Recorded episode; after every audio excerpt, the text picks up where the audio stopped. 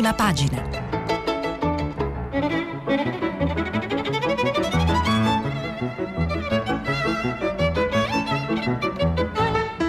Questa settimana i giornali sono letti e commentati da Marco Tarquinio, direttore del quotidiano Avvenire.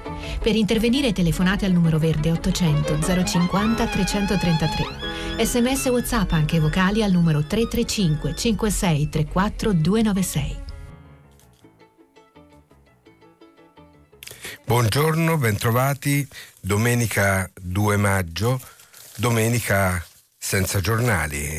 Il giorno seguente alla festa del primo maggio è uno di quei giorni che nell'arco dell'anno sono sei in tutto, nei, nei quali la stampa propriamente detta quotidiana non è, non è disponibile per i lettori perché le edicole sono chiuse e perché i giornalisti hanno fatto festa e con loro i, i poligrafici, come li chiamiamo adesso, gli antichi tipografi.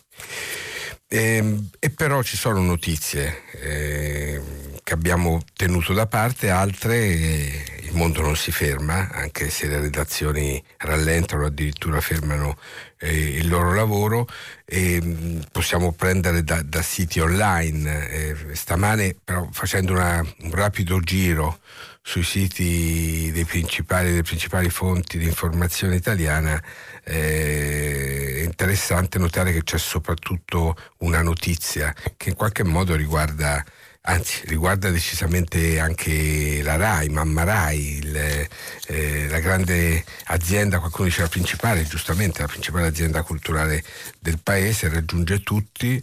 E, ieri c'è stato, come sapete, il concertone nella forma diversa consentita dal tempo di pandemia che stiamo vivendo del primo maggio e c'è stato un caso che inaugura le, le prime pagine virtuali di molte, di molte testate italiane, dal Corriere della Sera a Repubblica, dalla stampa al mattino e potremo continuare eh, al giornale di Sicilia, alla Gazzetta del Sud, insomma da nord a sud si occupano tutti della presa di parola mh, mm, di Fedez, eh, il, il, cantante che eh, ha inteso dire la propria su uno dei progetti di legge all'esame del Parlamento della Repubblica quello che è conosciuto con la sigla di DDL ZAN, dal nome del relatore alla Camera, un disegno eh, che riguarda l'omotransfobia, la, l'abilismo e la misoginia nell'attuale versione ed è un disegno di legge controverso al centro di, un, di, una battaglia parlamentare ma anche di un dialogo vasto, trasversale alle diverse forze politiche e Fedez ha un'opinione molto forte, ha preso, ha preso, di petto esponenti, tanti esponenti locali, soprattutto di uno dei partiti della maggioranza, la Lega. Questo ha provocato una forte, forte, um, un forte impatto perché eh, ha rivelato fra l'altro il cantante di aver avuto una difficoltà di dialogo con, con, le strutture dirigenziali della RAI, in particolare con la figura dirigenziale di, di RAI 3 e che avrebbe chiesto di vedere i testi di, che voleva proporre in questa situazione da quello che risulta, eh, questa è una, è una, prassi che è consolidata nel, in eventi eh, chiavi in mano che vengono forniti da società esterne alla RAI. C'è una verifica che la dirigenza RAI compie su tutto questo.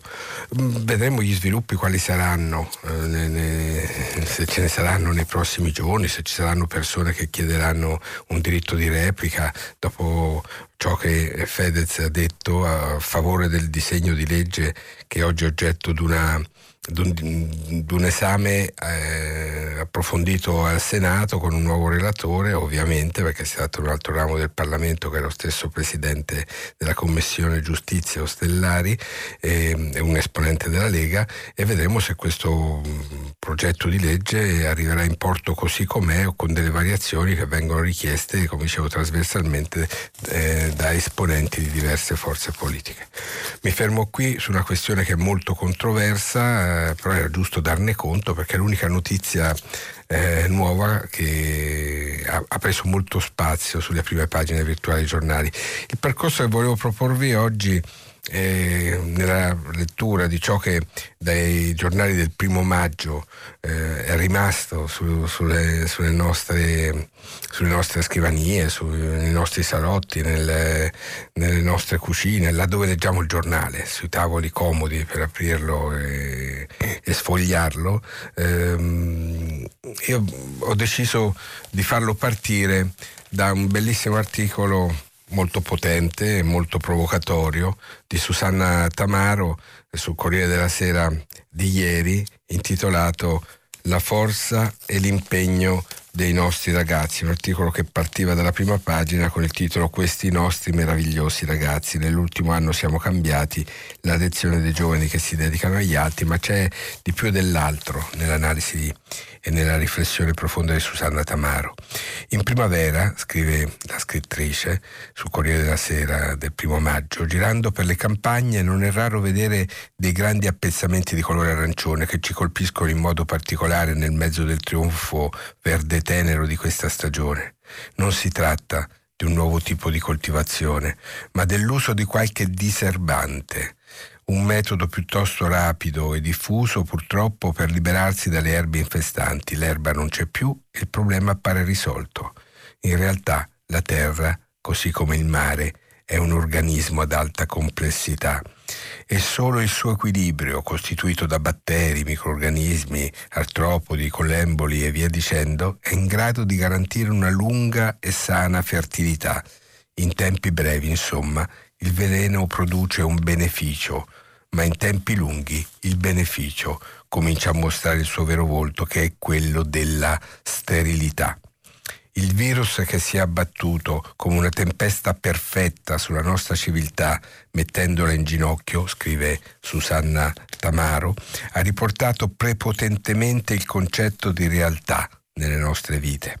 La realtà esiste ed è fatta di indiscutibili verità, la principale delle quali è che noi siamo esseri biologicamente fragili e che nonostante siamo in grado di viaggiare nello spazio e scrivere arditi tomi sull'impossibilità di definire il reale, basta la caparbia energia di un virus per farci sparire dalla faccia della terra. Scoprendoci fragili, abbiamo forse iniziato a capire due cose. La prima è che la natura non è buona in sé, la seconda che la fragilità trova conforto e sostegno soltanto nell'affetto e nella dedizione di chi ci sta vicino. Continua più avanti Susanna Tamaro. Eh, raccontando dei giorni del, del, del Covid. Lo stupore per l'umanità che proviamo in questi mesi di che cosa ci parla se non di una lunga lontananza dalla nostra stessa natura umana. La società non è molto diversa da un terreno, il terreno diserbato di cui parlava nell'incipit del suo pezzo la scrittrice. La società non è molto diversa da un terreno e ci sono molte realtà che devono collaborare perché sia in equilibrio. E l'equilibrio di quella occidentale è stato lentamente e inesorabilmente distrutto, ecco arriva la polemica di Susanna Tamaro, inesorabilmente distrutto dal percolato tossico del 68. Il percolato è mm, la sostanza tossica che si libera da, dai rifiuti quando vengono stivati nelle, nelle, discariche. Ecco, questa è un'immagine molto forte che ha scelto Susanna Taparo. Si parla molto del dopo Covid come del dopoguerra, ma c'è un fatto fondamentale che non si prende in considerazione. La guerra aveva reso anche le persone giovani come i miei genitori resilienti e capaci di affrontare sfide e sacrifici e oltre a ciò avevano quasi tutti una famiglia alle spalle con la ricchezza di complessità e relazioni che questo comporta, ma ora Cosa hanno alle spalle i bambini e i ragazzi che costituiranno la società del domani? Un mondo fluttuante, scrive Susanna Tamaro, senza memoria, che continua a ripetere che non siamo altro che scimmie casualmente fortunate, inconsapevoli schiavi dei nostri geni e devoti servitori dei capricci del nostro inconscio. Molto forte, molto provocatorio quello che scrive, ma accanto a questa drammatica realtà per fortuna c'è anche una generazione di ragazzi meravigliosi, meravigliosi per la libertà, per l'apertura mentale, per l'impegno, per la serietà che dimostrano in ogni cosa che fanno, sono coloro che hanno avuto il dono di essere accompagnati nella loro crescita, da adulti in grado di vederli di prendersi cura di loro. I genitori principalmente, ma anche un nonno, una zia, un professore, una guida spirituale. Che cosa offre la nostra società a questi ragazzi? Ah, nota amaramente sul Corriere della Sera del primo maggio Susanna Tamaro, offre l'impossibilità di imparare seriamente un mestiere un'università parcheggio in cui le lauree divenute in molti casi inutilmente quinquennali conducono nella, piaga, nella plaga umiliante degli stage semigratuiti di costosissimi master che si susseguono implacabili spesso ben oltre la soglia dei trent'anni. E più avanti eh, annota ancora eh, il percolato tossico, quello di cui diceva prima, ha deriso con ossessiva perseveranza qualsiasi cosa contenesse in sé il principio della costruzione dello sforzo, propagandando un edonismo individualista sventatamente allegro, ma intorno al quale si aprono in realtà terrificanti abissi di solitudine e persino di disperazione. Credo che il virus, scrive ancora Susanna Tamaro sul Corriere della Sera il primo maggio, in qualche modo ci abbia posto davanti davanti a un muro e questo muro ci dice che è giunta l'ora di invertire la rotta. La si può invertire però soltanto parlando della vera essenza dell'essere umano e non di quella propagandata da 50 anni di servile nichilismo. Mi piace pensare, conclude Susanna Tamaro, che il virus, oltre a seminare disperazione e morte, abbia cominciato ad aprire una feritoia in questo muro, in grado di far riaffiorare la ricchezza del noi davanti alla povertà dell'io e che questa sottile lama di luce ci dia il coraggio di parlare nuovamente di realtà importanti importanti, ricordando soprattutto che l'essere umano realizza il suo destino soltanto quando è in grado di compiere delle scelte, perché nei momenti difficili, come ci ha ricordato Mario Draghi il 25 aprile, ci sono momenti in cui non scegliere è immorale. Susanna Tamaro dal Corriere della Sera del primo maggio, concentrandosi sulla questione dei giovani, di ciò che abbiamo dato loro, di ciò che loro cercano, di ciò che meritano eh, e delle tossine che andrebbero liberate nella sua lettura eh, forte, provocatoria di ciò che chiama i 50 anni di nichilismo con i quali ci siamo misurati. Il tema dei giovani è al centro, l'avevamo accennato ieri in chiusura della rassegna stampa, anche del, eh, di questo numero di Left, il settimanale diretto da Simona Maggiorelli che è in edicola e la direttrice di Left dedica il suo editoriale a questo tema attraverso la frontiera della scuola. E il titolo, la copertina di Left eh, questa settimana è Al lavoro per la scuola e l'editoriale è intitolato Priorità agli studenti, un tema che mi sta molto a cuore, anche Avvenire ha fatto una lunghissima battaglia lungo tutto questo anno, mm, in quanto a mesi di pandemia e dentro i due anni in realtà scolastici che sono stati investiti dallo tsunami Covid. Almeno tre studenti su quattro eh, scrive Simona Maggiorelli sull'EFT di questa settimana, sono di nuovo a scuola, ancora non tutti, e dopo aver subito il danno, eccolo, eh, quello che sottolinea Simona Maggiorelli, il danno di quasi due anni di non scuola, per dirla con un'espressione usata dal maestro Franco Lorenzoni nel suo articolo per Left. E più avanti annota, eh, troppe volte abbiamo visto fughe in avanti di singole regioni che arbitrariamente hanno chiuso le scuole senza basarsi su dati scientifici, attuando una malintesa e dannosa autonomia differenziata a cui nel 2001 ha aperto la strada la scellerata modifica del titolo quinto della Costituzione.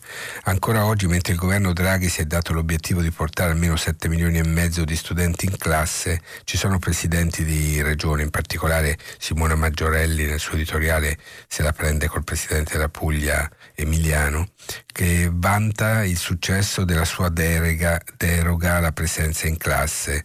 Il 90% delle famiglie pugliesi, secondo Emiliano, preferirebbe la DAD E, mm, più avanti Simona Maggiorelli dà conto di un'altra eh, versione delle cose, Ancora una volta constatiamo che non sono stati ascoltati i ragazzi.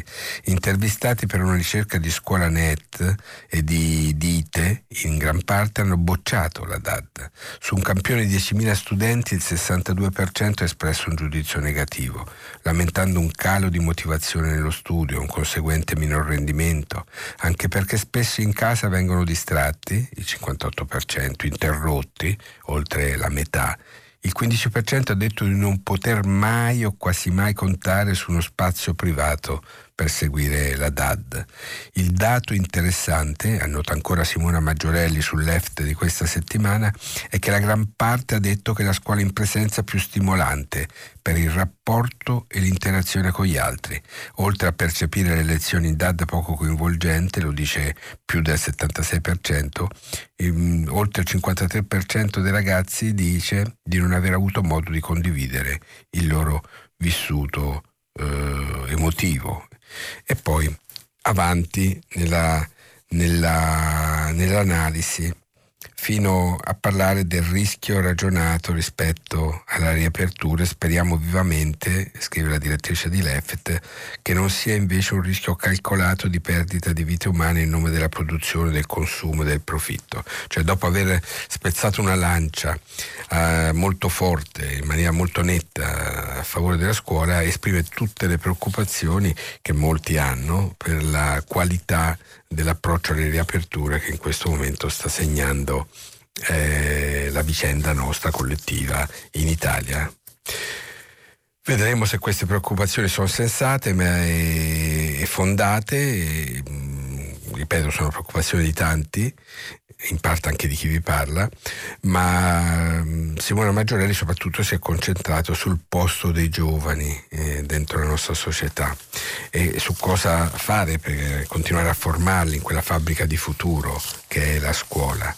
Di questo scrive eh, su Avvenire, Avvenire, anche Ivano Dionigi, eh, rettore già dell'Alma Mater dell'Università di Bologna, presidente da alcuni anni, da, da molti anni ormai, della Pontificia Accademia di Latinità, grande latinista e mm, Avvenire anticipa eh, nella sua sezione culturale del giornale del primo maggio i due editoriali del proprio mensile culturale che si chiama Luoghi dell'infinito. Il primo è affidato appunto a Ivano Dionigi, è intitolato Restituire il tempo ai nostri ragazzi. La, la scuola è stata la prima vittima del virus con i giovani ridotti ad animali domestici, usa un'espressione molto forte Ivano Dionigi, a chi se non a loro affidare il passaggio da questa apocalisse alla eh, Genesi.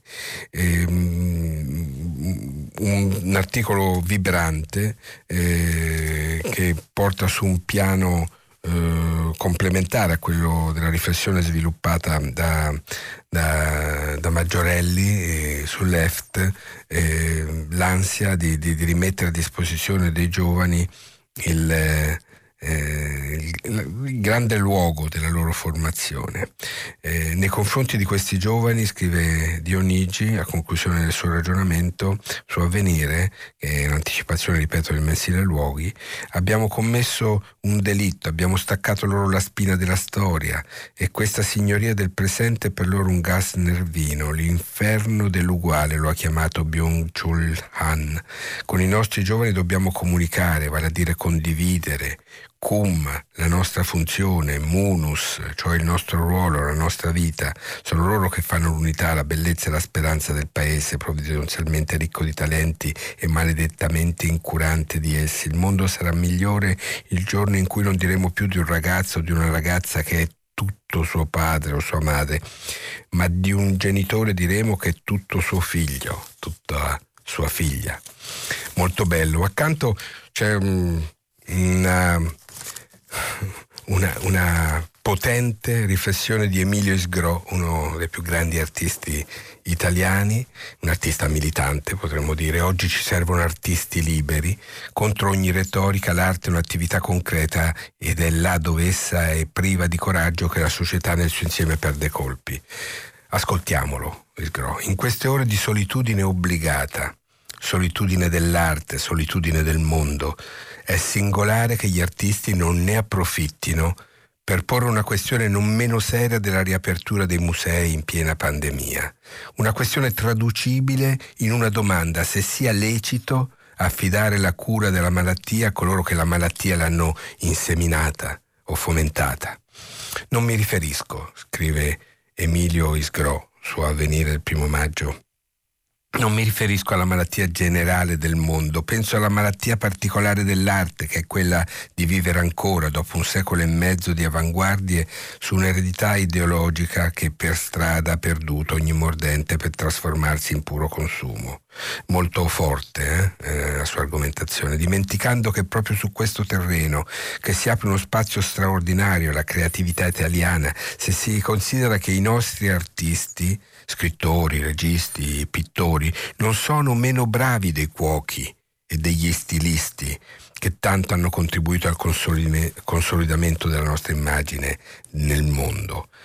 Se si riconosce che questa nella quale siamo immersi è una guerra, scrive ancora Emilio Isgro, eh, Proprio noi italiani non possiamo dimenticare che sulle cene della seconda guerra mondiale il nostro paese, per fare un esempio, riconquistò la simpatia internazionale grazie a un cinema come quello di De Sica o di Rossellini, capace di creare con pochi mezzi e praticamente senza attori o con attori presi dalla strada un potente contraltare emotivo al ben più sfarzoso cinema hollywoodiano, perché è sempre dalle ceneri scrive Isgro che si rinasce e questo gli italiani lo sanno per lunga esperienza.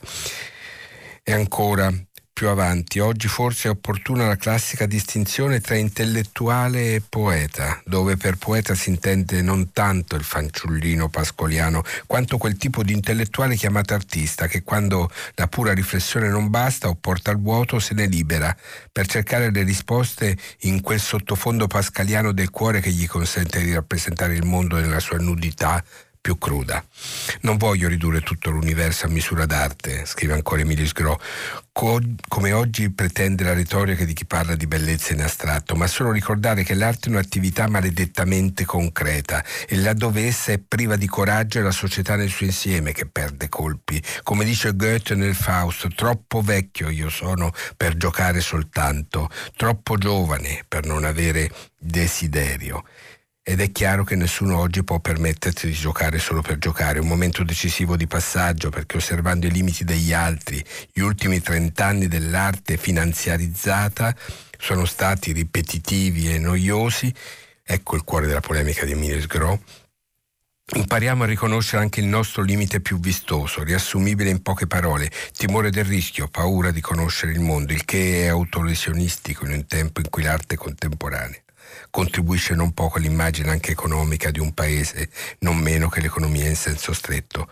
Per questo può essere pericoloso puntare tutte le carte sul nostro glorioso passato. Preserviamo pure gli uffici del Colosseo, ci mancherebbe, ma senza dimenticare che fuori dall'uscio ci sono tanti giovani innovatori esposti all'indifferenza. Non si tratta di professare fuori un rifiuto fuori tempo del denaro, perché anche l'artista ne ha bisogno per realizzare le sue opere, spesso affidate a tecnologie molto costose, ma quando il denaro, il denaro diventa un'istanza ideologica, anzi dogmatica, è utile rammentare la disputa che Elio Vittorini ebbe con Palmiro Togliatti, che lo invitava a ricalcare servilmente la linea politica del vecchio partito comunista. Vittorini, con dignità, rispose che all'artista, al poeta, non si può chiedere di suonare il piffero della rivoluzione ragione. A maggior ragione oggi, conclude Emilio Isgherò su Avvenire, non gli si può chiedere di suonare il piffero della finanza. L'arte, eh, la cura del nostro spirito è una bellezza concreta, come dice eh, Emilio Sgro. Ricordo che la sua ultima grande opera inaugurata è stata inaugurata a dicembre al Quirinale ed è una delle sue straordinarie cancellature ha riguardato, eh, per volontà del presidente Mattarella, le leggi cosiddette razziali, le leggi razziste che imbrattarono il nome e la storia d'Italia, ancora restano a imbrattarla. Mm.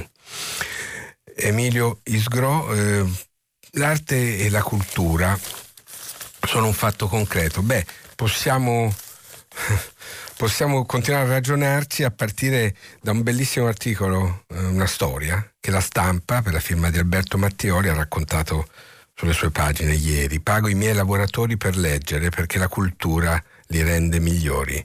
Il book club di un'azienda della Bergamasca, in orario di lavoro a turno, un dipendente parla agli altri un libro a sua scelta. Racconta l'inviato della stampa a Mapello, nella, in provincia di Bergamo. La cultura non ha prezzo e chi l'ha detto? Basta la retorica e avanti con il tariffario, 100 euro per leggere e raccontare ai colleghi un libro, 200 per il secondo, 300 per il terzo e così via. E se il testo è in inglese il compenso raddoppia. Vale per tutti, dal muratore al dirigente. L'idea è straordinaria. Chi l'ha avuta ancora di più. Siamo alla Vanoncini di Mapello, profondo nord, un capannone dietro l'altro, bergamaschi operosi che per dimenticare la tragedia del Covid che qui ha picchiato davvero duro lavorano anche più del solito. Lui, scrive Alberto Mattioli sulla stampa, si chiama Danilo Dadda. 56 anni, titolo studio geometra, è entrato nell'87 come tecnico e diventato amministratore delegato di questa azienda specializzata in edilizia sostenibile. Però Dadda non è il solito manager Semmai un Adriano Olivetti in salsa aerobica, uno che ti spiega convintissimo che chi lavora con te deve diventare migliore di quando ha cominciato perché l'imprenditore ha anche un ruolo sociale. Facile a dirsi, lui però lo fa, scrive Mattioli sulla stampa. Se mi avessero detto che avrei speso 500.000 euro in due anni in formazione, un miliardo delle vecchie lire, mi sarei dato del matto da solo. E invece, e invece l'ultima trovata è il Book Club. È cominciato tutto per caso, racconta Dad. Una volta dopo una riunione siamo messi a parlare di quel che stavamo leggendo. Ho pensato che poteva diventare un appuntamento fisso. Detto fatto, in orario di lavoro. A turno, un dipendente parla agli altri di un libro a sua scelta. Il mese dopo riceve il compenso in busta paga. La biblioteca è eclettica. Nel programma le presentazioni molto manuali di marketing, certo, ma anche romanzi, saggi, biografia, compreso ovviamente quella di Steve Jobs, e persino poesie. Niente obblighi per i dipendenti da megadirettore galattico di Fantozzi. Viene chi vuole. Beh, niente male direi, no? Una, una bellissima iniziativa. E per chiudere questa carrellata di alcuni articoli che ho lasciato che si depositassero nella riflessione del primo maggio arrivassero fino ad oggi, dalle pagine di Repubblica, dalla sezione spettacoli, prendo mh, delle pillole di un libro mh, davvero particolare edito da PM intitolato Faccio musica eh, che è un libro di Ezio Bosso, un libro curato da Silvia Fumarola, una giornalista di Repubblica. Eh, sono i pensieri sparsi, quelli che secondo Silvia Fumarola lui, Ezio Bosso, da perfezionista qual era, non avrebbe mai completato eh, riunendoli in un libro. Sapete che Ezio Bosso è comparso esattamente un anno fa e il 4 maggio eh, esce questo libro, una raccolta di parole con cui il musicista racconta se stesso.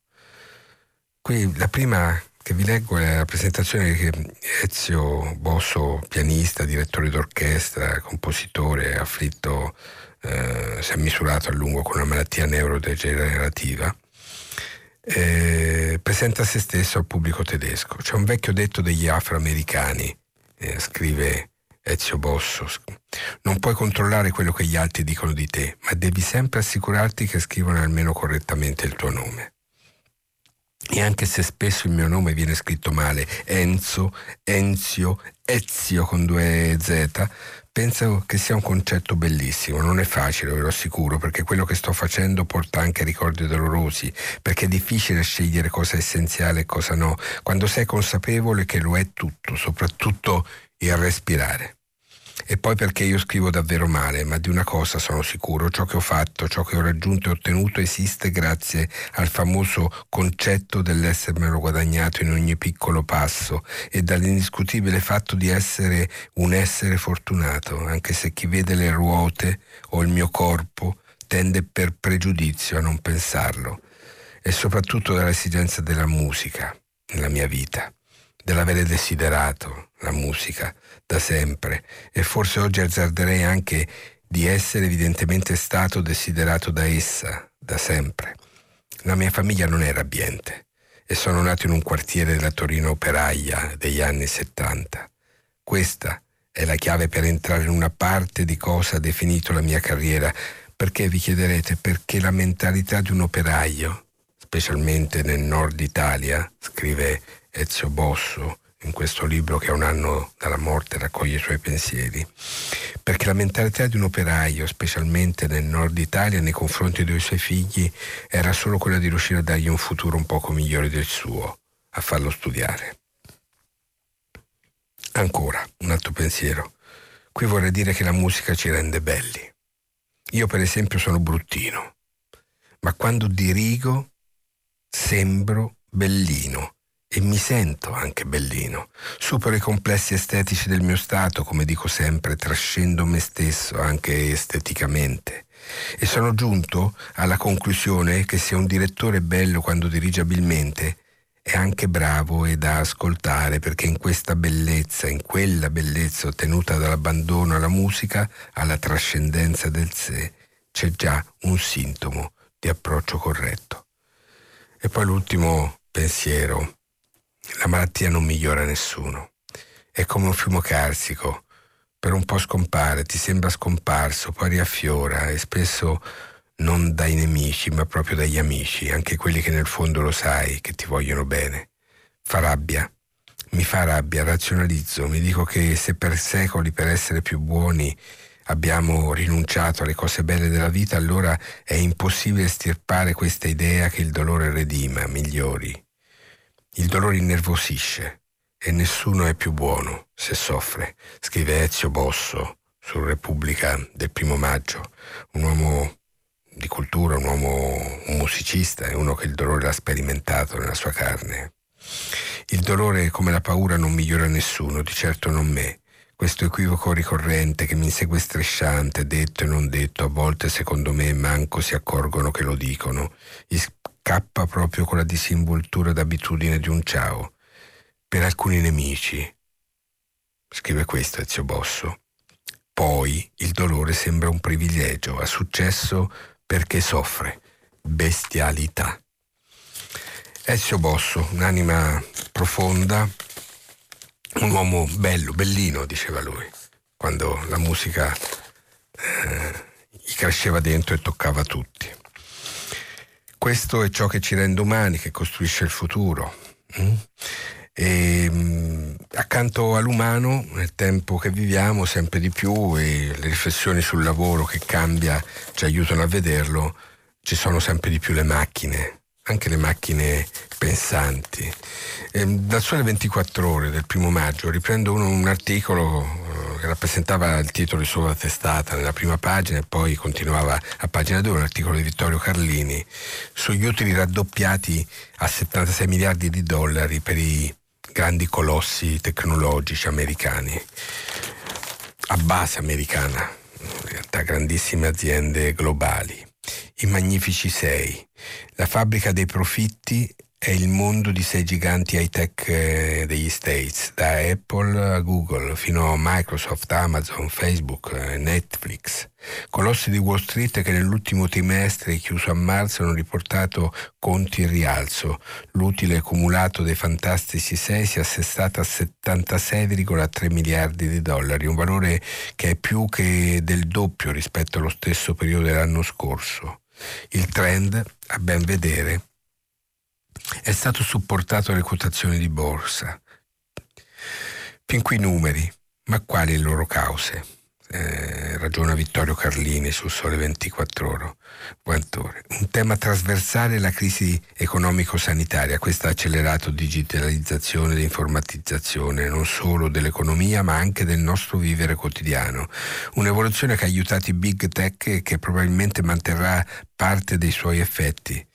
La omnicanalità della distribuzione, spiega Giuliano Noci, prorettore del Politecnico di Milano e responsabile scientifico dell'Osservatorio Internet e Media dello stesso, grazie al digitale prende sempre più piede, un contesto che sul lungo periodo sostiene i tassi di crescita di prodotti e servizi di aziende di questo tipo. E ancora, quell'impatto eh, del, del, digitale che si è visto nella crescita degli abbonati Netflix che sono cresciuti del 36%, evidentemente al di là dell'impossibilità di mantenere il trend del 2020 pesa la concorrenza di player che sono eh, che oltre ai contenuti streaming possono offrire molti altri servizi. Eh, interessante, è interessante l'analisi che viene fatta dal Sole 24 ore eh, questo è quello che ci intrattiene, questo è quello che accompagna la nostra vita. Eh, sono forme di intelligenza artificiale elementare che sono già al servizio di tutti noi, ma è sempre più pervasivo questo. Se ne occupano eh, in particolare mh, con due articoli eh, il manifesto, eh, leggerò questo, e anche l'internazionale. L'internazionale eh, sulla questione pubblica un, eh, riprende un articolo di Jannis della Süddeutsche Zeitung come regolare l'intelligenza artificiale eh, approfondendo il tema delle norme proposte dalla Commissione europea, norme condivisibili, annota l'articolista tedesco ripreso dal settimanale italiano, che però Bruxelles non solo ha adottato ma dovrà difendere dalle lobby per fare in modo che si impongano a livello globale. Ma per andare in profondità in questo tema, quello dell'intelligenza artificiale, ho scelto un articolo della filosofa della scienza Teresa Numerico, eh, insegna a Roma 3, che ha scritto per il manifesto del primo di maggio, intelligenza artificiale, potenzialità e limiti del regolamento UE. Il 21 aprile scorso la Commissione europea ha pubblicato una proposta di regolamento per i sistemi di intelligenza artificiale. Per la prima volta si offre un quadro legislativo generale per queste tecnologie avanzate. L'approccio regolativo è basato sull'analisi dei rischi definita in quattro livelli, rischi inaccettabili, sistemi ad alto rischio, a rischio limitato, a rischio minimo. Il regolamento bandisce la possibilità che negli spazi pubblici sia possibile raccogliere in modo massiccio e indiscriminato dati biometrici in tempo reale ai fini di esercitare la tutela dell'ordine pubblico, ma sono previste eccezioni che consentono la raccolta di questi dati, scrive Teresa Numerico sul manifesto, nel caso di prevenzione di azioni terroristiche o in presenza di investigazioni di polizia in relazione a gravi crimini, che prevedano una pena di almeno tre anni di carcere. In tali situazioni, sebbene sia richiesta l'autorizzazione a procedere, è possibile agire d'urgenza. Le pratiche di profilazione discriminatoria che possono causare conseguenze dannose alle persone sono proibite. Inoltre, solo se svolte dall'autorità pubblica o connesse a conseguenze di carattere pubblico. Tale limitazione sembrerebbe adombrare che le aziende private possano profilare anche nel caso in cui queste categorizzazioni si traducessero in un esito discriminatorio per gruppi o singoli. I sistemi di IA ad alto rischio includono gli apparati che si occupano di infrastrutture, le attività connesse all'educazione, sia nella valutazione che nella selezione degli studenti e nell'organizzazione delle attività didattiche, i dispositivi che hanno un ruolo salvavita come gli strumenti robotici chirurgici, gli strumenti per il reclutamento del personale, i dispositivi di supporto della presa di decisioni nel contesto della giustizia, i metodi legati alla gestione delle migrazioni e quelli di eh, politiche pre, di di previsione. In questi casi è richiesto che il fornitore garantisca l'equità del proprio servizio sia attraverso una valutazione preventiva del meccanismo da adottare, sia offrendo dettagli sui dati usati per l'addestramento per provare che non vi siano informazioni discriminatorie per gruppi o singoli. La complessità di questi metodi intelligenti meriterebbe l'intervento di un soggetto terzo per dimostrarne la correttezza, così da evitare l'ambivalenza implicita di un'autovalutazione. Se non saranno previsti, annota Teresa Numerico sul manifesto del primo maggio, adeguati sistemi di audit esterno, sarà altamente probabile che le richieste si traducano in una grande produzione burocratica di documenti privi di efficacia rispetto ad affidabilità e adeguatezza. È un'analisi che avete visto che cosa po- possono fare e cosa la Unione Europea tanto vituperata si propone di regolare eh, di, di, controllare che non ci siano utilizzi discriminatori, strumenti che decideranno come ci curiamo attraverso i robot chirurgici, come reclutiamo il personale, i dispositivi di supporto, supporto addirittura prese decisioni in materia giudiziaria, affidate a un'intelligenza artificiale. Il regolamento della web è perfettibile, ma è certamente uno strumento estremamente interessante. Ehm, la pandemia eh, che abbiamo sentito echeggiare anche nelle riflessioni che vi ho proposto stamattina è anche il motore di una risposta eh, su un piano umano che guarda in alto, che guarda al cielo. Eh, abbiamo parlato di ciò che rende bella e profonda la vita degli uomini e delle donne, abbiamo rapidamente affrontato il tema dell'intelligenza artificiale che assedia la nostra vita e che diventa sempre più apparentemente servizievole e potenzialmente eh, condizionante per i nostri modi di vivere in tanti modi, sono quelli che alzano gli occhi al cielo per chiedere che il tempo difficile che viviamo venga superato. C'è stato Papa Francesco, ha scelto di chiamare nel mese di maggio che è appena iniziato una grande preghiera globale per risanare tutti. Sarà una maratona straordinaria in tutto il mondo, più di 30 santuari, ne scrive la sua prima pagina, ne scrive ieri sulla prima pagina l'Osservatore Romano e anche il giornale che io dirigo a venire e su questo dedica due pagine, una grande foto in prima pagina. Eh, da oggi per l'intero mese 30 santuari, uno al giorno, si avvicenderanno come individuare staffetta per la recita del rosario, pregando di volta in volta per una diversa categoria di persone. La preghiera accompagna la vita della gente, ne sappiamo qualcosa, ricordate tutti, credo il 27 marzo del 2020, le parole blu come le chiamò Sandro Veronesi nella piazza San Pietro vuota, bagnata di pioggia, le parole che accompagnarono la nostra fatica e eh, diedero un'anima alla nostra speranza.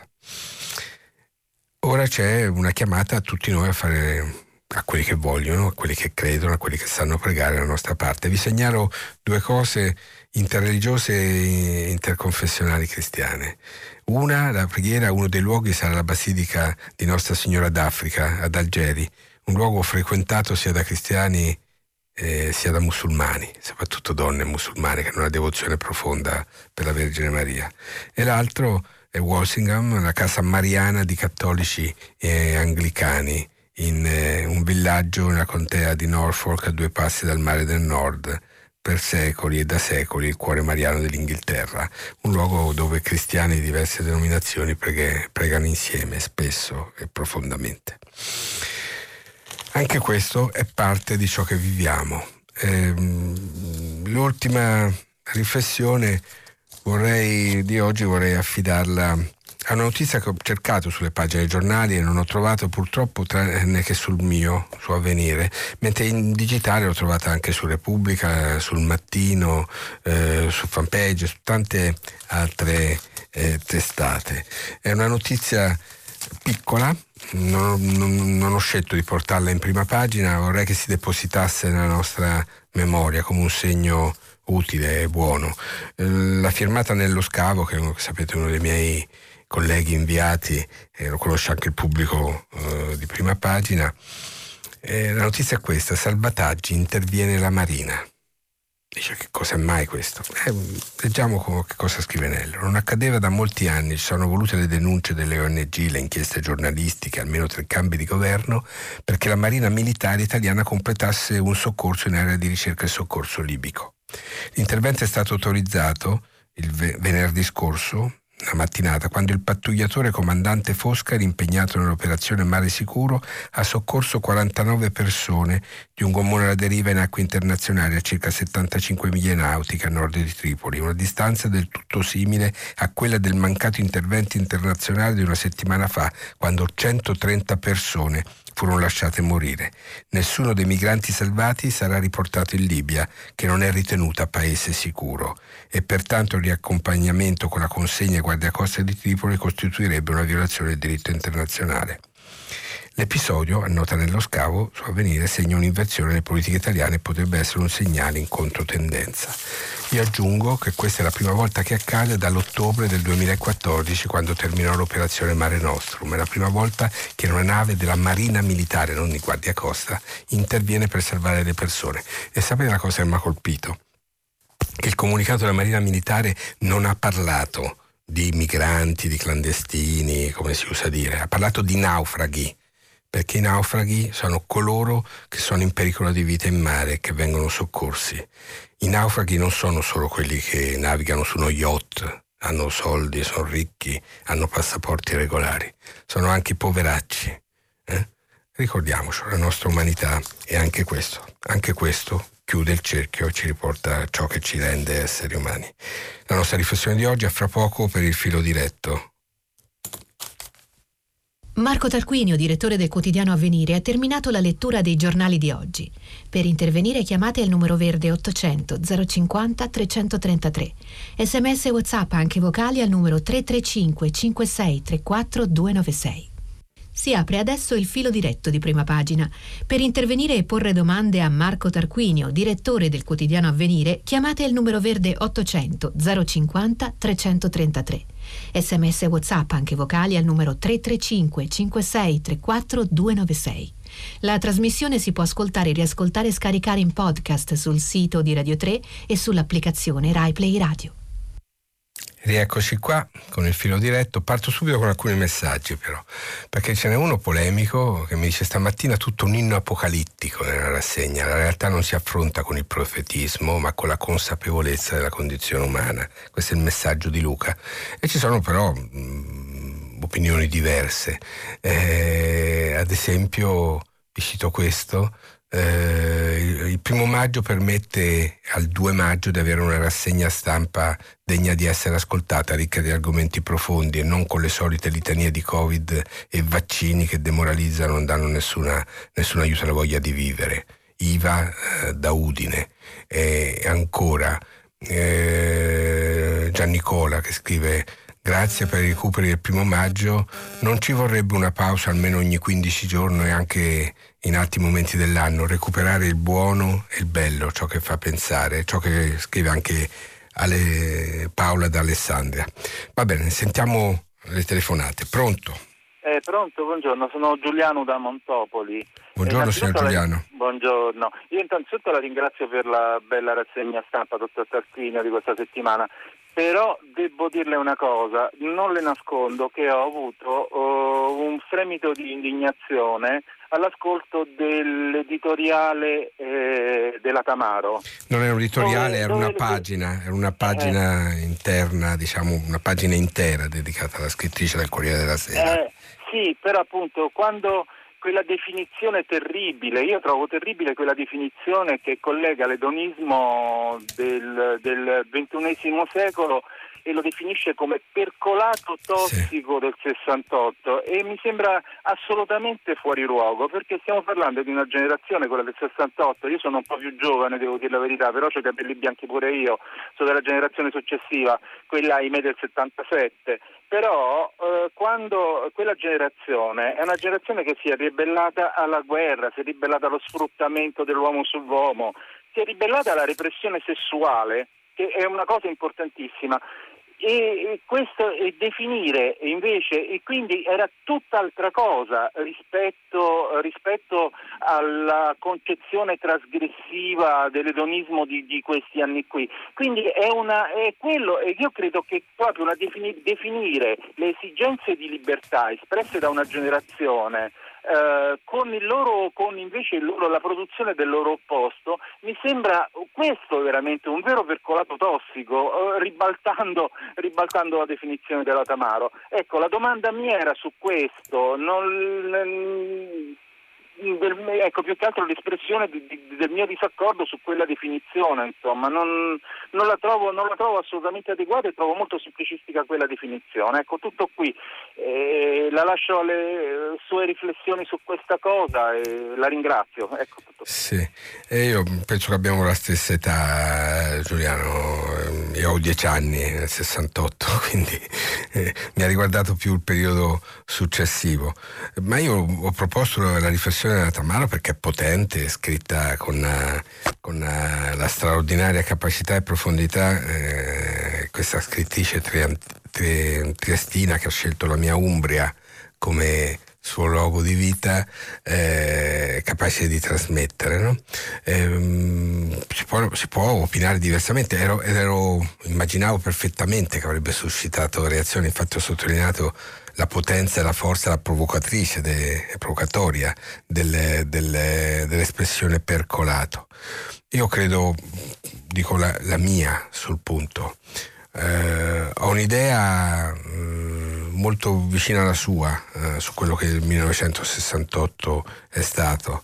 Eh, credo anche che ci siano dei figli involontari del 1968 e dei percorsi che da quella esperienza che era anche un'esperienza del noi, non era soltanto un'esperienza di individualismo spinto come eh, Susanna Tamaro eh, argomenta, eh, era anche un'esperienza comunitaria, per tanti versi, con ombre e luci, vissuta eh, con modalità diverse perché non è stato un movimento del tutto omogeneo, ma con dentro una grande ricchezza di contributi, sia pure c'era una portante comune per tutti questi.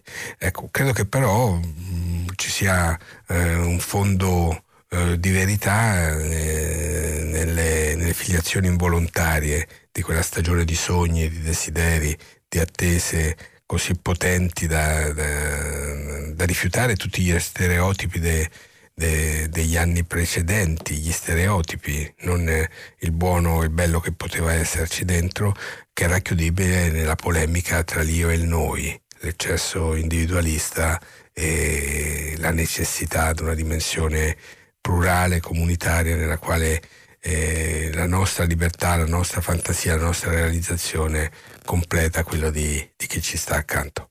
Questo è il mio pensiero pacatamente, ma penso che è giusto che faccia, che faccia discutere. Eh, andiamo avanti con le telefonate. Pronto? Pronto? Eccoci qua. Ah, Dottor eh, Buongiorno. Torino, sono Michele, telefono da vicino a Torino. Io ricordo sempre che non sono un dottore, sono soltanto un inserviente eh, nell'ospedale da campo, come direbbe Papa Francesco. Mi piace, grazie, dire, grazie. mi piace dire così, che è molto utile anche avere inservienti nell'ospedale. Eh, certo. allora, Senta, co- come si io, chiama? Io sono, Mi ripete il suo nome? Eh, eh, Michele, Michele da, da, Torino, da Bene, vicino a Torino. Dica. Senta, io sono, posso dire che sono un vecchio, agricol- un vecchio contadino, un Ah. vecchio agricoltore, no? Mm. Volevo portare una testimonianza diretta. Negli anni 50 io ho potuto vedere come erano gestite le campagne, da, da dove traiamo il nostro cibo, no? Erano Sì. luoghi di vita, c'era veramente tutta la selvaggina che lei può immaginare, no? Non è che voglio difendere i cacciatori, ma eh, i cacci- questa selvaggina adesso, eh, questi animali sono scomparsi, sono in tanti areali delle, eh, coltivati sono estinti, non ci, non ci sono più. Diciamo, questi luoghi dove noi coltiviamo il nostro cibo da, eh, da luoghi di vita, eh, eh, uso una parola forte, ma è così, eh, sono diventati luoghi di morte. No? Non, ehm, le, le risaie, i campi di grano, i campi di mais, i noccioleti, i vigneti, i frutteti, no? Dunque noi coltiviamo il cibo lì, poi questo cibo ha dei residui, ha dei residui che, che la, la legge permette di, che, che noi poi ci nutriamo, no? Vo- Volevo solo portarle tre, eh, tre inchieste, un accenno. no? Io qui ho una, ho una fotocopia di un articolo di Marina Verna sulla stampa, forse degli anni Ottanta, tutto scienze, dove un ricercatore americano dimostra che una sola molecola sconfina nel feto e può provocare dei, dei- delle azioni mutagene. Ecco, non, allarghiamo, non ampliamo troppo il discorso, io faccio fatica a seguirla sì, e a essere sì, anche all'altezza sì, della questione che pone. Certo, Mi pare certo, aver ma... capito, signor Michele, lei pone eh, la questione che le, le, eh, la presenza dell'uomo che custodisce la terra e la coltiva fa bene alla vita tutta, anche quella delle altre specie animali, se, se è fatta in armonia eh, con, la, con la natura. Qui, Bene, guardi, qui... possiamo riflettere su questo, che mi pare un tema bellissimo e potente. Senta, volevo, Posso ancora dire una cosa, guardi. guardi la, la... Eh, se no rischiamo di non far parlare altri, non, non mi prenda, non ah, mi prenda per... va bene, no, era solo per... il... uno, uno incapace di ascoltare, ma siccome ha consegnato una riflessione così bella, così preziosa, mi, piacerebbe, mi piacerebbe fare una sottolineatura prima di passare il microfono a un altro ascoltatore alla sua telefonata. Eh, trovo davvero che sia un'immagine molto potente, perché a volte parliamo dell'antropizzazione, del, de, dell'azione de, dell'uomo sulla natura eh, in maniera competitiva con le altre forme di vita. Però lei ha detto una cosa davvero stra- coinvolgente e vera, che tutta la grandezza della civiltà contadina era uh, racchiusa nell'idea che laddove si, si, si, produceva cibo per l'uomo c'era cibo anche per tutti gli altri e quello che producevi per te non era solo mai per te. Qualche tempo fa sulle pagine di Avvenire Lugino Bruni, l'economista di cui ho letto un editoriale ieri per il primo maggio, eh, ragionando su un passo, lui è un economista straordinario, un economista filosofo che lavora anche sui testi biblici trovando dentro la grande sapienza dei testi biblici delle lezioni per l'economia di oggi. E, mm, ragionando sul libro di Ruth, eh, sul ruolo delle spigolatrici, degli spigolatori, no? quelli che andavano a raccogliere ciò che rimaneva nel campo coltivato, che per legge morale, ma anche impositiva in quelle società antiche, non doveva essere raccolto, doveva essere lasciato per il povero, per l'orfano, per la vedova c'era una parte del raccolto che era indisponibile per il padrone del campo, perché doveva essere di altri. Ecco, voi, eh, Bruni concludeva la sua riflessione in quell'occasione ricordando che nei nostri ordinamenti, dalla metà di questo secolo, gradatamente la spigolatura è diventata un reato non è più possibile farlo.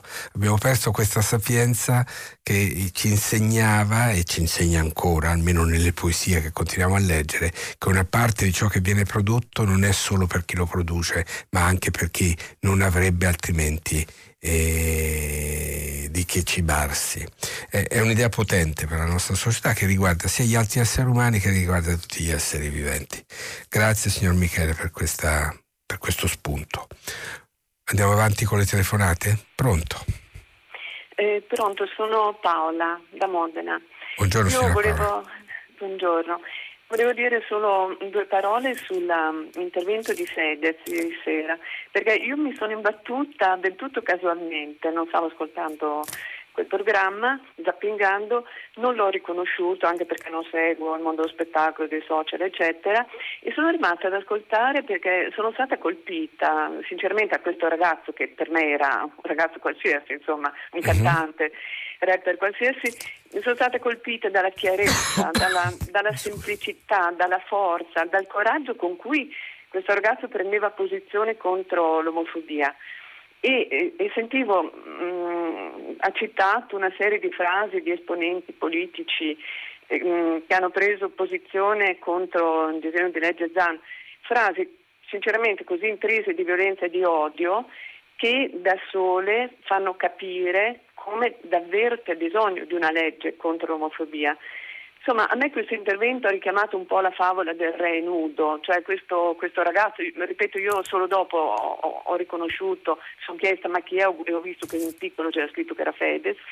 E ho davvero ammirato il fatto che ha messo, ha detto il re nudo, cioè c'è un problema veramente di odio contro, eh, contro, gli omosessuali che queste frasi rivelano in una maniera sconvolgente e va affrontato. Mm, questo per me, che tra l'altro sono credente praticante, eh, apre anche ovviamente tutta la questione di come il mondo dei credenti non possa trincerarsi, nascondersi dietro un dito. Insomma, è un problema grande che va affrontato e ripeto, questo ragazzo l'ha fatto con molta chiarezza e molta forza. E Molto chiaro signora molto. Paola, la ringrazio. Allora, eh, dico come la penso. Credo che le frasi che ha recitato Fedez ieri sera sono frasi intollerabili, frasi assurde, violente, come lei ha detto. Eh, non ho le fonti per sapere se sono esattamente quelle le parole che sono state pronunciate, ma credo che Fedez si sia documentato. Eh, quello che non ho apprezzato è che queste frasi siano state riferite, personalmente sto dicendo la mia opinione, alla posizione del Presidente della Commissione Giustizia del Senato Stellari che non ha mai proferito espressioni di quel tipo. Quindi non puoi attribuire a una persona opinioni che altri esponenti della forza politica a cui pure appartieni eh, hanno pronunciato che sono intollerabili. Non, tutti ragionano alla stessa maniera, non tutti sono, eh, eh, dire, fu, mm, possono essere eh, trasformati nei portafoci gli uni degli altri. Questo mh, mm, mi piace sottolinearlo perché anche dentro altre forze politiche ci sono posizioni diverse, non nella posizione di insulto eh, che abbiamo sentito elencare ieri sera, ma sulle modalità con cui si stia andando a una legge sul tema dell'omotransfobia eh, in Italia. Eh, io credo che i reati d'odio vadano perseguiti, se c'è l'opportunità e si ritiene il Parlamento repubblicano ritiene che ci sia l'opportunità e la necessità di intervenire per rafforzare delle sanzioni contro reati di questo tipo, eh, se ne prende atto e si spera che si faccia una legge adeguata. Il dibattito è in corso perché la legge che è stata confezionata alla Camera ha delle parti che non sono chiare, stiamo parlando di, di norme penali, la, norma, la fattispecie penale deve essere sempre molto precisa e circostanziata.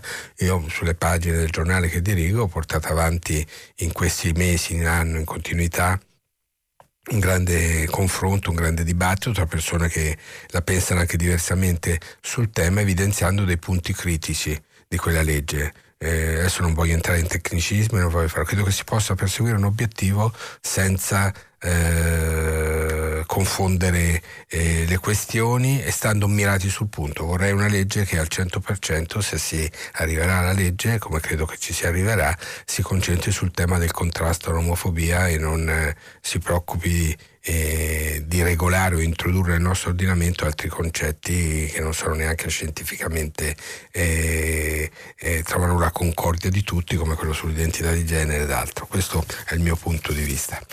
Bene, eh, andiamo avanti. Pronto? Pronto? Buongiorno. Buongiorno, mi chiamo Stefano e telefono da Udine. Mi rifaccio all'articolo della scrittrice Tamaro. Tamaro. E, Tamaro, sì. perdoni. E, ieri ho fatto una passeggiata fuori porta, io abito a Udine, sono andato a nord della mia città sulle prime colline e una cosa che mi ha amaramente colpito è stato il paesaggio disegnato dall'uso del diserbante, una tristezza di linee infinite e di rettangoli sparpagliati a casaccio qua e là. La metafora che, che ha scelto Susanna Tamaro, diciamo, no? Quella sì, e mi ha, mi ha, uh, sentendo le parole lette questa mattina, proprio ho provato un grande colpo, insomma, sensazioni che non riuscivo ad esprimere me le sono trovate con le belle parole no, nella Tamaro. E questa tristezza che, che indica proprio in maniera molto tranchant quella che è l'assenza di una cultura dell'ambiente che manca nel nostro paese. Ormai si è perso addirittura anche il gusto del brutto e del bello, perché l'erba seccata per volontà, anche fra i filari dei vigneti, si pensi che razza di vino si può produrre così. No, ecco, il, il vino anche, no? Come... Certo. Eh.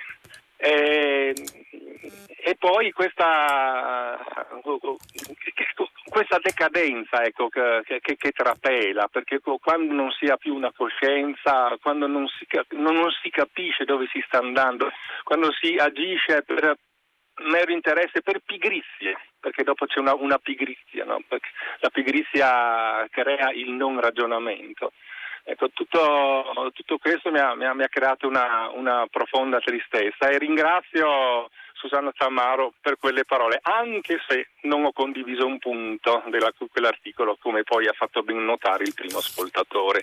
La ringrazio e ascolto le sue riflessioni. Buongiorno. Eh, beh, io ringrazio, la ringrazio signor Stefano perché è riuscito a far emergere che le grandi pagine scritte magistralmente, come in questo caso, anche quando hanno dei punti controversi al proprio interno su quale è legittimo aprire un dibattito, sono capaci di darci degli spunti e di, di, di prestarci le parole che magari non riusciamo a trovare per dire qualcosa che abita in profondo la nostra consapevolezza, i nostri sentimenti, le sensazioni che proviamo. Ecco. Credo che il testo di Susanna Tammaro sia straordinario per la, per la qualità della scrittura, ma anche un testo vibrante perché pone dei problemi, lo fa in una maniera opinabile, ma lo fa con, con una grande potenza coinvolgente, anche per dire non sono d'accordo come sta accadendo. È proprio per questo che l'ho proposto. Bene.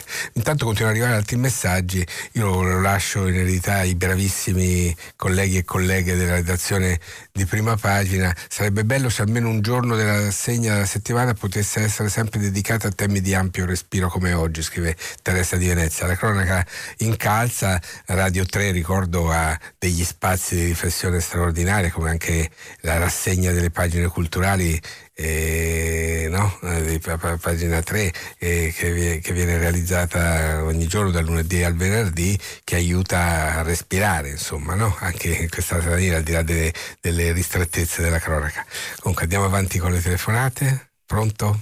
pronto? buongiorno io sono Giorgio e da dove chiama? parlo da Feltre bene signor Giorgio Belluno, provincia di Belluno senta lavoro io vorrei intervenire sul, sulla parola lavoro. Ieri era il primo maggio, festa del lavoro. Sì. Io avrei due cose da dire. Sicurezza sul lavoro, quel, quel, quel, fatto successo, quel ragazzo di 23 anni schiacciato da un peso di 7 quintali, un infortunio su, una, su un'azienda. Deve essere stato uno strazio enorme per la famiglia, per quelli che a casa lo, lo attendevano, perché è, è, è, è, qualcosa di aberrante uscire per andare al lavoro e non tornare più. Ecco, dunque, maggiore sicurezza, maggiori investimenti sulla sicurezza sul lavoro. Io ho fatto 20 anni in un'azienda metalmeccanica il lavoro e la sicurezza era una delle cose primarie. E c'era quel, quel, quell'istituto nazionale assicurazioni sul lavoro, c'erano gli ispettori che eh, improvvisamente arrivavano in fabbrica senza prima telefonare, veniamo domani, veniamo dopodomani, venivano così come eh, visitatori, sì, gente, veniva, si, si, qualificavano ma erano già dentro, controllavano tutto. Bisogna essere onesti e dire controllavano le cinghie per, per, il, per il trasporto sul carro ponte, con tutti i passaggi, quando c'era la questione amianto era ancora peggio e, e lì bisognava stare molto attenti a quello che stavamo, er, c'erano. Grazie e, signor Giorgio. Ecco, mi sarà interrotta la voce, non sapevo se è La seconda cosa che volevo mm. dire, scusi, sempre, lavoro, sì. sempre lavoro. Quindi sicurezza è la prima, la seconda? La prima, adesso qui in provincia di Belluno abbiamo eh, carenza di lavoro. Noi abbiamo, eh, ci sono due aziende, due grosse aziende che lavorano benissimo, sono, in totale sono 700, 700 lavoratori e lei pensi che 700 lavoratori dietro loro ci sono altrettanti, se non di più, familiari, eccetera.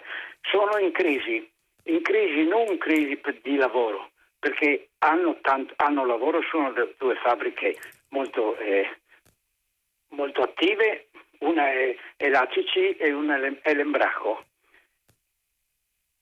Stanno per chiudere, vengono trasferite altrove. Bene, signor Giorgio, eh, ha toccato anche qui un tema molto serio, sa che il caso di Embraco è, è un tema anche mediaticamente molto, molto presente eh, oggi perché nelle diverse sedi dell'azienda la tensione è al massimo, parliamo di, di aziende che spesso hanno come dire, una vitalità oggettiva, hanno commesse, hanno personale altamente qualificato, avrebbero in condizioni normali un orizzonte di vita serio e che per le logiche eh, de, de, del mercato, così come si è, sono consolidate, all'improvviso non hanno più non hanno più futuro eh, con loro quelli che ci lavorano. È un grande tema, un grande problema su dove sta andando la nostra economia e perché dobbiamo cambiare il verso di questa economia. E sulla sicurezza ricordo che l'anno scorso abbiamo avuto 1270 morti sul lavoro, un terzo legati al Covid. Chiedo scusa un momento. Ho già chiesto scusa ieri, arrivo alla fine della settimana di prima pagina con la voce un po' provata ogni volta. Eh, aggiungo altre ore di, di, parole in presa diretta a quelle che già non, non, mi risparmio durante la giornata a causa del lavoro che faccio. Quindi eh, mi chiedo scusa per questi colpi di tosse. Quello della sicurezza sul lavoro, lei ha detto parole bellissime, le condivido totalmente, sottoscrivo. Eh, una battaglia bisogna continuare a fare, gli ispettori ci sono, bisognerebbe averne qualcuno in più, anzi diversi in più io credo. Pronto? Un'altra telefonata. Detto... Pronto? Pronto? Sì. Sono Roberto da Firenze. Buongiorno signor Roberto. Buongiorno. Io Buona domenica. Un, un, suo fratello nella fede, però non la penso come lei. Bene. Eh, eh, se no cioè, è tutto eh, piatto. Sotto, diciamo c'è spazio piatta. sotto, sotto il cielo di Dio sulla terra degli uomini e delle donne. Cattolico tradizionalista. Lei è un cattolico tradizionalista? Sì, non sono eh. modernista perché i modernisti sono stati scomunicati da diversi papi. Bene. No, io non sono scomunicato e quindi sono un cristiano libero e redento.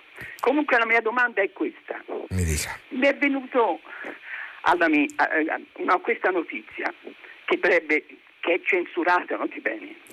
Robert Hogland, canadese, è stato incarcerato per sei mesi, è in carcere ora, e 30.000 euro di, dollari di multa perché si è opposto alla terapia ormonale di transizione alla sua figlia minorenne.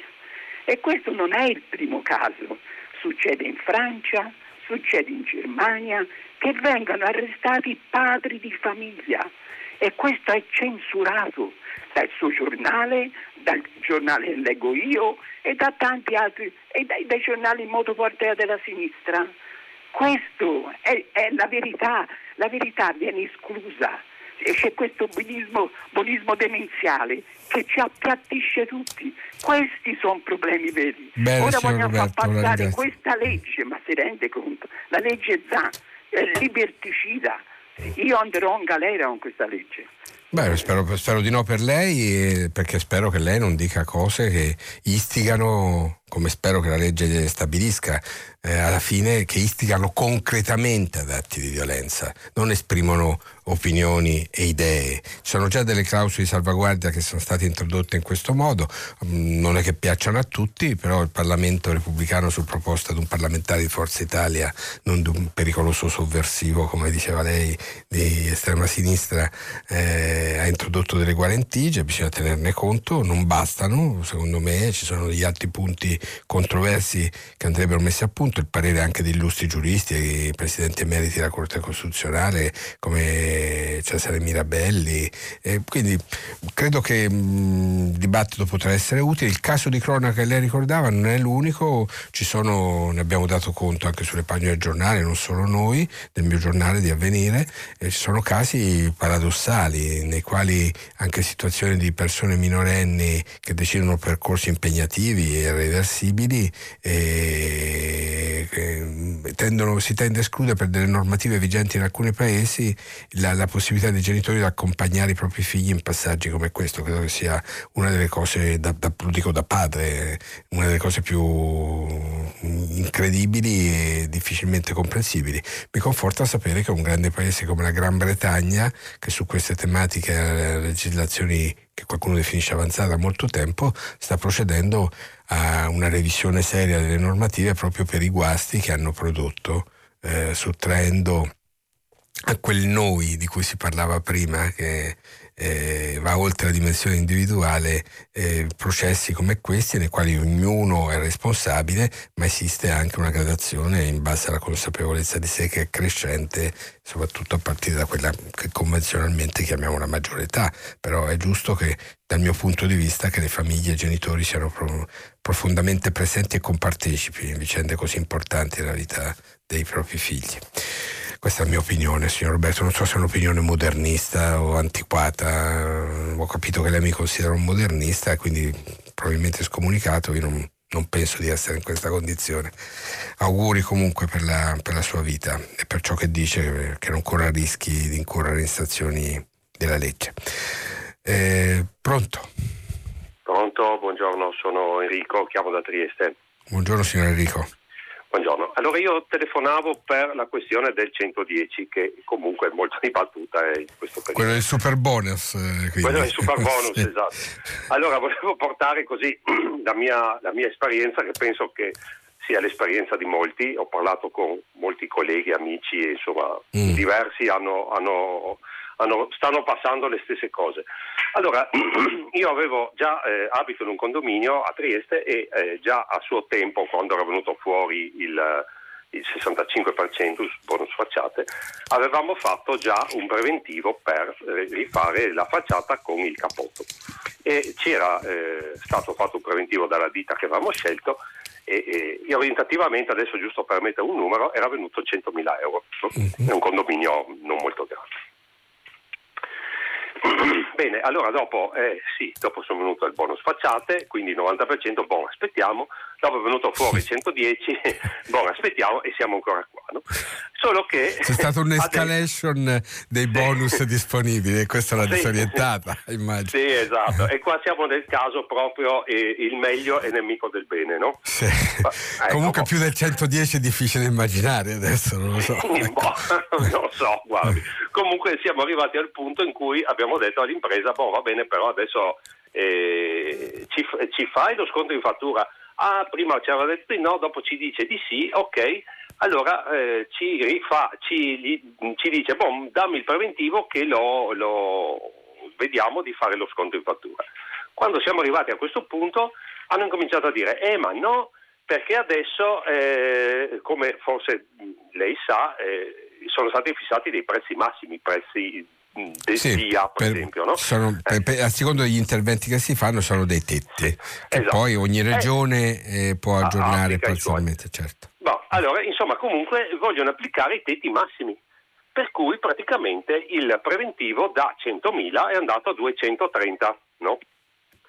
Così Lei sta, segnala, sta, segnalando un problema molto serio, signore Enrico. Sì. Eh, lo so, lo so. Allora gli dico, ma scusa, ma eh, tre, cioè, sono tre volte tanto, no? Eh, ma sai, i prezzi sono aumentati, de, le, le, le scappi impalcature non si trovano più, questo e quello. Boh, va bene, saranno aumentati del 30-50%, ma qua stiamo parlando del 250%. Allora cioè, intravedo una grossa speculazione, va bene che lui se ci fa lo sconto in fattura la banca gli chiederà degli interessi, quello che vuoi, però insomma tre volte tanto no.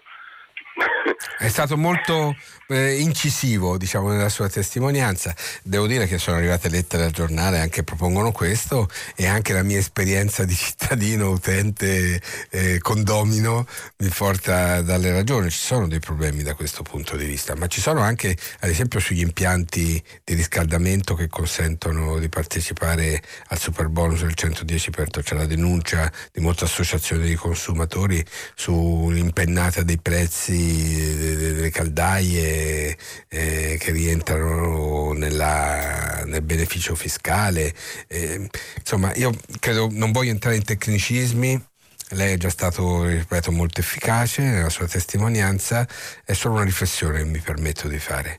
Eh, al fondo di tutto c'è sempre l'idea che i soldi di tutti siano di nessuno ma i fondi che la Repubblica Italiana, il nostro Stato, mette a disposizione per una grande operazione che porterà a ridurre il consumo di energia per il riscaldamento delle case, perché eh, le case con il cappotto, come si viene chiamate in gergo, sono case che obiettivamente costano meno da un punto di vista energetico per chi ci vive e dal punto di vista dell'impatto ambientale. Quindi un grande beneficio tutto. Su questo si investono eh, cifre imponenti ma non sono cifre da buttare dalla finestra o sulle quali costruire un castello di, di, di guadagni discutibili. Eh, sono soldi da usare al meglio perché tutti il più possibile possano utilizzarli per cambiare in meglio la condizione del paese nel quale viviamo e nel quale continueranno a vivere i nostri figli. Se non c'è questa consapevolezza, che non è una predica per anime belle, ma una necessità per eh, uomini e donne che vogliono eh, migliorare la condizione di vita propria e, e, dei, e dei, propri figli e nipoti, eh, non ne usciamo. Hm? Credo che una vigilanza assidua su tutto questo, sia di chi fa informazione, sia delle autorità preposte, sia necessaria e gli eccessi vadano sanzionati. Questa è la mia opinione. Pronto? Buongiorno direttore, Buongiorno. mi chiamo Caterina e telefono da Imperia. Vorrei intervenire sulla notizia che eh, ha dato lei stesso poco fa, eh, secondo quale un direi illuminato imprenditore di Mapello nella Bergamasca sì. ha, ehm, ha attivato un'iniziativa grazie alla quale lui, eh, cito testualmente, pago i miei dipendenti per crescere, per leggere. Ecco. Sì. E mette in busta paga 100 euro che poi diventano anche 200 a seconda della, direi, della quantità dei libri che, che, possono, che leggono, eccetera. E direi proprio che è un imprenditore illuminato perché ha investito sulla cultura dei suoi dipendenti. E mi piace molto il fatto che non li chiami forza lavoro se Dio vuole, che sono qualcosa di più i dipendenti, sono, sono soprattutto persone. E secondo me Danilo Dadda ha proprio eh, investito sulle persone, le, gli ha dato una dignità, gli ha dato anche una possibilità di, eh, di, di elevarsi, il termine forse non è proprio giusto, ma insomma, ecco, eh, questo volevo dire. Così, io non sono nessuno, ma, Vabbè, ma piace, è una riflessione molto bella la sua e la ringrazio signora Caterina. La, mm, la, penso anch'io come lei che sia una cosa efficace, soprattutto ecco, mi limito a questa sottolineatura, lei ha detto sono persone, non sono uh, forza uh, lavoro, non sono risorse. Eh, io sono uno di quelli eh, che pensa che è più bello chiamare anche gli uffici che nelle nostre aziende abbiamo, uffici di personale, uffici che si occupano le persone, piuttosto che uffici di risorse umane che risorse vengono messe in, accanto ad altre risorse materiali di un'azienda. Eh, mi piace molto di più la dimensione personalista eh? e questo poi cambia la qualità poi dei rapporti. Ancora una telefonata? Sentiamo, pronto? Buongiorno, Buongiorno. sono Francesco da, da Roma da Roma, dica. Buongiorno. Francesco. No, volevo segnalare non, queste cose. Non quel Francesco, riconosco la voce, quindi no. anche se chiama non quel, eh, però è qualche cosa che ha a che fare no, anche con le poter... cose che ha detto Papa Francesco nella sua enciclica mm. sul, sul uh, Ma volevo segnalare questa cosa, mi occupo di pianificazione urbanistica da vent'anni, cioè delle città e del territorio, nel senso che il mio mestiere è fare piani urbanistici per, per, comuni italiani in particolare, ma anche lavorando in alcune occasioni all'estero. Per, ho fatto questa semplice verifica, sono andato sul PNRR, cioè Piano Nazionale Recupero e Resilienza, che il nostro governo ha presentato nei giorni scorsi, e ho digitato città e ho cercato quante volte questo termine è ripetuto all'interno di questo documento di 319 pagine.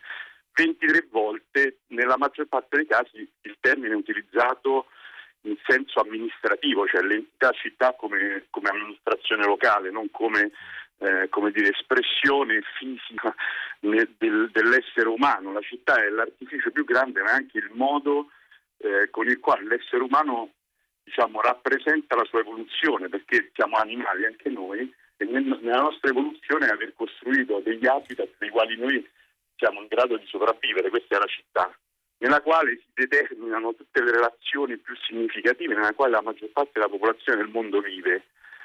Allora l'impressione che io ho è che manchi una visione in questo paese sulle città.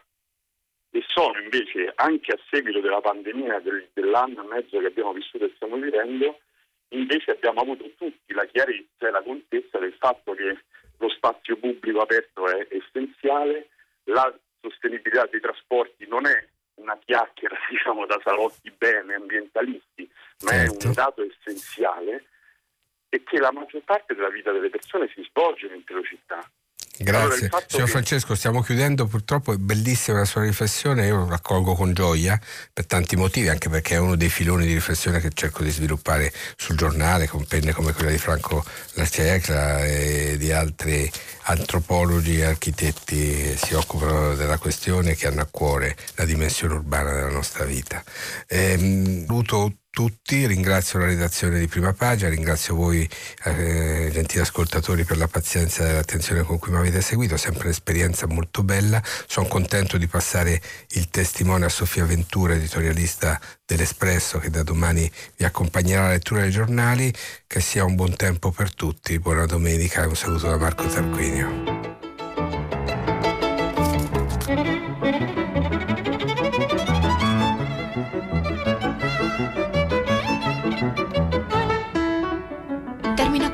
Diretto tra gli ascoltatori e Marco Tarquinio, direttore del quotidiano Avvenire.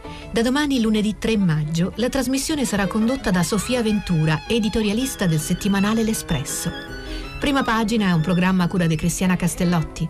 In redazione Maria Chiara Berenec, Natascia Cerqueti, Manuel De Lucia, Cettina Flaccavento, Giulia Nucci. Posta elettronica, prima pagina chiocciolarai.it. La trasmissione si può ascoltare, riascoltare e scaricare in podcast sul sito di Radio 3 e sull'applicazione RaiPlay Radio.